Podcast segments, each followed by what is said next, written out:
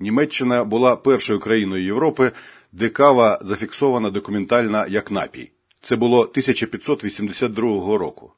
Але лише через 100 років в Німеччині почали відкриватися перші кав'ярні. Ще 100 років знадобилося, щоб кава набула масової популярності, і її почали подавати на сніданок замість традиційних теплого пива і юшки. З тих пір конкуренція між пивом та кавою за звання улюбленого напою німців не зупинялася. Сьогодні перемагає кава. Її п'ють 85% німців, що випивають 150 літрів кави на рік проти 120 літрів пива. І наразі Німеччина третій за величиною споживчий кавовий ринок і один з найбільших обсмажувачів кави у світі. Чібо, Мелітта, Дарбовен, Якобс це все німецькі кавові бренди. Про два останні бренди Дарбовен і Якобс, точніше про історію родин, які дали їм своє ім'я, володіли ними і стали заможними завдяки каві, і про те, як по різному ці родини вирішували непрості питання передачі бізнесу у спадщину. Про це піде мова в цій серії подкасту. Друзі, запрошую вас підписатися на мій подкаст Історії бізнесу в сервісі Patreon. За невеличку суму ви отримаєте доступ до всіх історій, яких вже зібралося кілька десятків. Подробиці в описі до цієї серії подкасту. Qualität, Markenvielfalt und Genuss. Seit 150 Jahren. J.J. Darboven. Рішення Дарбовенів. Керувати має лише один. Йоган Йоахім Дарбовен 1866 року відкрив у Гамбурзі бакалійну крамницю, яка, окрім традиційних хліба, молока, борошна, солі та цукру, стала торгувати кавовими зернами власного обсмаження. Два сина Йогана, Артур і Цезар, отримали у спадок вже успішну компанію, основою якої було обсмажування кави. У 1915-му, на згадку про винахідливого батька, вони зареєстрували першу Німеччині кавовий бренд Ідея кафе. Коли прийшов час братам думати про успадкування бізнесу їх нащадками, вони подбали про те, щоб бізнес залишився в сім'ї і щоб у спадкоємців не виникало суперечок. В статут свого підприємства брати заклали положення про те, що продавати акції можна тільки членам сім'ї, і що на чолі компанії також має стояти член сім'ї, причому тільки один.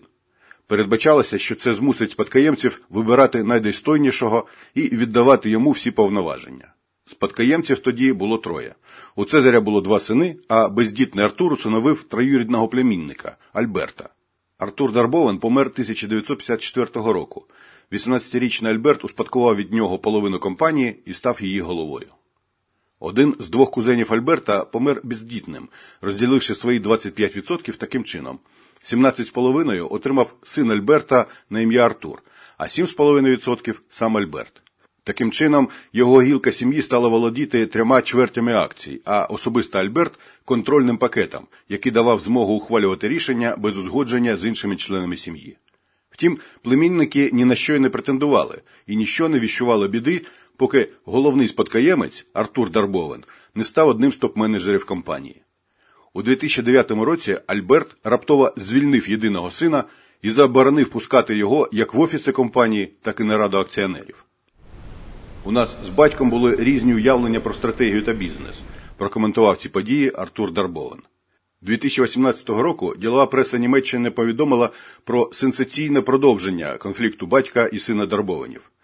Щоб не допустити сина до компанії навіть після своєї смерті, а сімейний статут, нагадаю, прямо змушував передавати акції тільки членам сім'ї та їм же довіряти управління бізнесом. Так от, щоб не допустити сина, 82-річний Альберт Дарбовен вирішив усиновити 55-річного Андреаса Якобса, представника ще однієї німецької кавової династії, яка на той час втратила бізнес, що створювався трьома її поколіннями. Jakobs Filterkaffee. Für ein unvergleichliches Aroma und einzigartigen Kaffeegenuss. Jacobs. Jede Tasse eine Klasse für sich. Рішення Якобсів консолідувати частки. Засновника бізнеса Якобсів, як і Дарбованів, звали Йоган, і він також починав з бакалійної лавки, де обсмажували каву, але не в Гамбурзі, а в Бремені в кінці 19 століття. У 1926 році Йоган Якобс заснував компанію Йоган Якобс і компанія, де компанія означала племінника Йогана на ім'я Вальтер, якого бездітний Йоган залучив як партнера. 1958 року Йоган Якобс пішов з життя, залишивши своєму племіннику Вальтеру одне з найбільших кавових підприємств Німеччини. Вальтер мав безпосередній стосунок до розвитку компанії. З 30-х років він займався маркетингом Jacobs Kaffee і забезпечив розширення збуту далеко за межі Бремена, а в повоєнні роки за межі Німеччини. 1970 року старший син Вальтера на ім'я Клаус замінив батька на посаді генерального директора. Двом молодшим братам і сестрі Клауса за сімейною традицією було відведено роль пасивних акціонерів.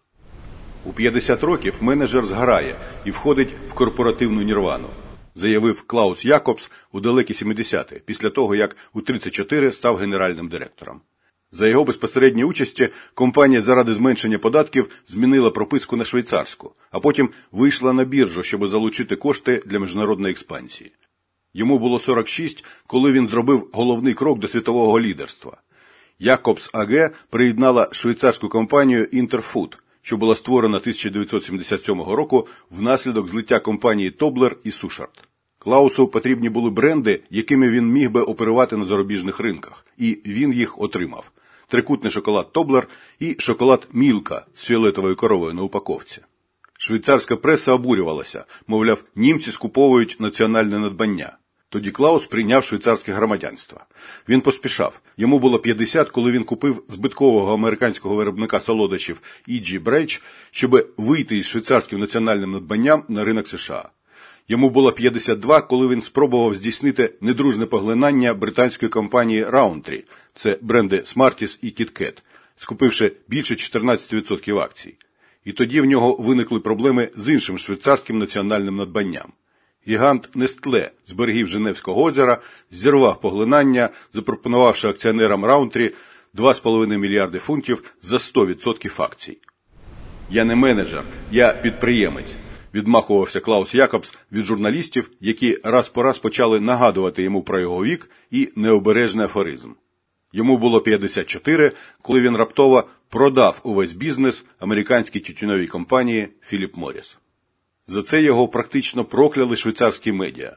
І лише через півтори десятки років, коли закінчилася дія угоди про нерозголошення, відкрилися обставини цієї сенсаційної угоди. Справа була в тому, що невдала спроба поглинання Раунтрі розколола клан Якобсів. Три брати і сестра Клауса не хотіли брати участь в амбітних, але ризикованих планах старшого брата. Я хотів, щоб компанія зростала, а вони хотіли влаштувати своє життя розповідав Клаус багато пізніше. Але бізнесу не вистачало готівки для експансії. Клаус тричі пропонував рідні вивести на биржу компанія Коліма, в якій були консолідовані всі сімейні активи, але постійно отримував відмову. Тоді він позичив 700 мільйонів швейцарських франків і викупив Колима у родичів. А через рік продав її Філіп Моріс за 3,4 мільярди. Ви повинні вміти прощатися з компанією, яку створили самі, і переходити до нових завдань, коли вважаєте, що це слушний момент. Найгірші підприємці це ті, хто потім стають рабами своєї компанії. Так Клаус Якобс прокоментував багато років по тому свою неймовірну угоду з Філіп Моріс. Чи був це заздалегідь прорахований хід, чи Клаусу просто надзвичайно пощастило, а його родичам навпаки, ми вже навряд чи про це дізнаємося. Але преса писала, що фінансове становище Якобса після викупу часток у родичів було настільки скрутним, що йому не вистачало грошей на сплату податків і відсотків за кредитами. Вийшовши вдало в кеш, Клаус зайнявся активним інвестуванням у кількох абсолютно не пов'язаних між собою галузей. Він створив одного з найбільших у світі постачальника сирого шоколаду, найбільше у світі агентства з тимчасового працевлаштування та одного з лідерів у виробництві спортивного інвентарю. До кінця 90-х почали ходити чутки, що його холдингова компанія Jacobs AG навіть намагається викупити в американців свій іменний кавовий бренд. Але в тих були інші плани. Kraft Jacobs Suchard, так назвали куплену у Якобса компанію у складі Philip Morris, продовжувала скуповувати кулінарні активи і розрослася настільки, що її примусово розділили на дві компанії. Одна під колишньою назвою продовжувала роботу на ринку США, а іншій яку назвали Mondelez International, дісталася решта світового ринку. І ось 2014-го Mondelez, якій належав бренд Якобс, була поглинута компанією Master Blenders, яку в свою чергу контролював JAB Holding, компанія найбагатішої родини Німеччини Райман. Рішення Райманів володіти, але не керувати. Як не дивно, і цей клан починався з Йогана. Йоган Яків Бенкізер не мав жодного стосунку до кави. Він був промисловцем і в першій половині 19 століття виробляв мінеральні добрива. У 1830-му Бенкізер найняв молодого хіміка на ім'я Карл Людвіг Райман, який через деякий час став його партнером у хімічної компанії Йоган Бенкізер. Століття по тому нащадки Йогана Бенкізера вийшли з сімейного бізнесу, а нащадки Карла Раймана залишилися в ньому, зберігши історичну назву компанії, яка з роками скоротилася до трьох літер JAB. 1954 року, після смерті батька, єдиним власником Бенкізер став Альберт Райман, правнук співзасновника компанії. Його дружині не довелося стати матір'ю. Тож, коли Альберт зізнався, що має трьох дітей від однієї з співробітниць його компанії, фрау Райман не заперечувала проти їхнього усиновлення. Однак Альберт Райман на цьому не зупинився і всиновив ще чотирьох дітей своєї сестри та двох внучатих племінників. Однак не це було найдивовижнішим в його ставленні до спадкоємців. Про те, що їхній батько, власник великої хімічної компанії, що випускає всесвітньо відомі засоби Калгон та Калганіт, діти Ремена дізналися тільки в червні 1984 року, коли їм після похорону прочитали заповіт батька. Кожен із дев'яти отримав рівну частку, але при цьому Альберт заборонив своїм спадкоємцям займатися операційним керуванням. До цього часу компанією вже 6 років керував найманий менеджер. У 1988-му генеральним директором призначили Пітера Гарфа, з ім'ям якого пов'язують сходження райманів на п'єдестал найбагатшої сім'ї Німеччини. Для гармонізації інтересів членів сім'ї та їхніх довірених менеджерів згодом було утворено холдингову компанію, в якій кілька ключових керівників, зокрема Пітер Гарф, отримали сукупно 8%. Ось так родина, яка володіла, але не керувала, поділившись часткою з менеджментом, стала найбагатшою родиною в Німеччині і 2014-го отримала контроль над брендом Якобс. Кавова Санта-Барбара. Клаус Якобс, що свого часу провернув карколомну угоду з продажу родинного бізнесу американцям, помер у 2008-му, не доживши до повернення його фамільного бренду під контроль німецької родини, хоч і не його. Але через 10 років після смерті Клауса його нащадок отримав шанс знову стати на чолі кавового бізнесу, і теж чужого. Статки Якобса у вигляді іменного благодійного фонду успадкували його шестеро дітей від двох шлюбів. У 2015-му два його старші сини погодки Крістіан і Андреас, розмінявши шостий десяток, передали кермо владу сімейному фонді зведеним молодшим. Крістіан Якобс зайнявся громадською діяльністю. А Андреас раптово опинився в центрі абсолютно екзотичного конфлікту, коли його 55-річного вирішив всиновити 82-річний Альберт Дарбовен. Сам Андреас Якобс коментувати ситуацію відмовився. Компанія його родини обмежилася повідомленням про те, що Андреас і Альберт знайомі багато років, і їх об'єднує не тільки інтереси у кавовому бізнесі, а й особисте захоплення, зокрема кінний спорт. Якби пан Якобс став босом і мажоритарним акціонером Дарбовен, це було б для нас більше, ніж образа, заявив син Альберта Дарбовена Артур від свого імені та імені своїх кузенів, і додав, що готовий укласти з батьком мирову угоду. Він бос компанії, і якщо він продовжить роботу до 100 років, будь ласка, ми просто хочемо поговорити з ним і домовитися про майбутнє. Альберт пропозицію сина і племінників проігнорував.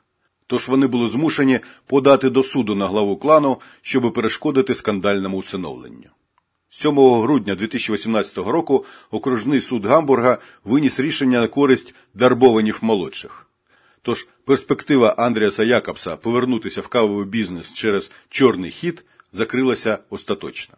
Батько і син Дарбовани не спілкувалися наступні 4 роки. У травні 2023-го їх вперше побачили разом.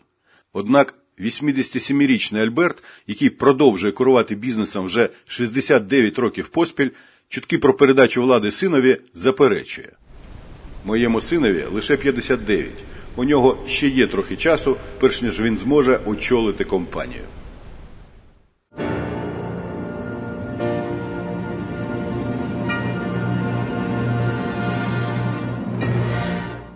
Це подкаст про історії бізнесу, а я його автор Олександр Ратнер.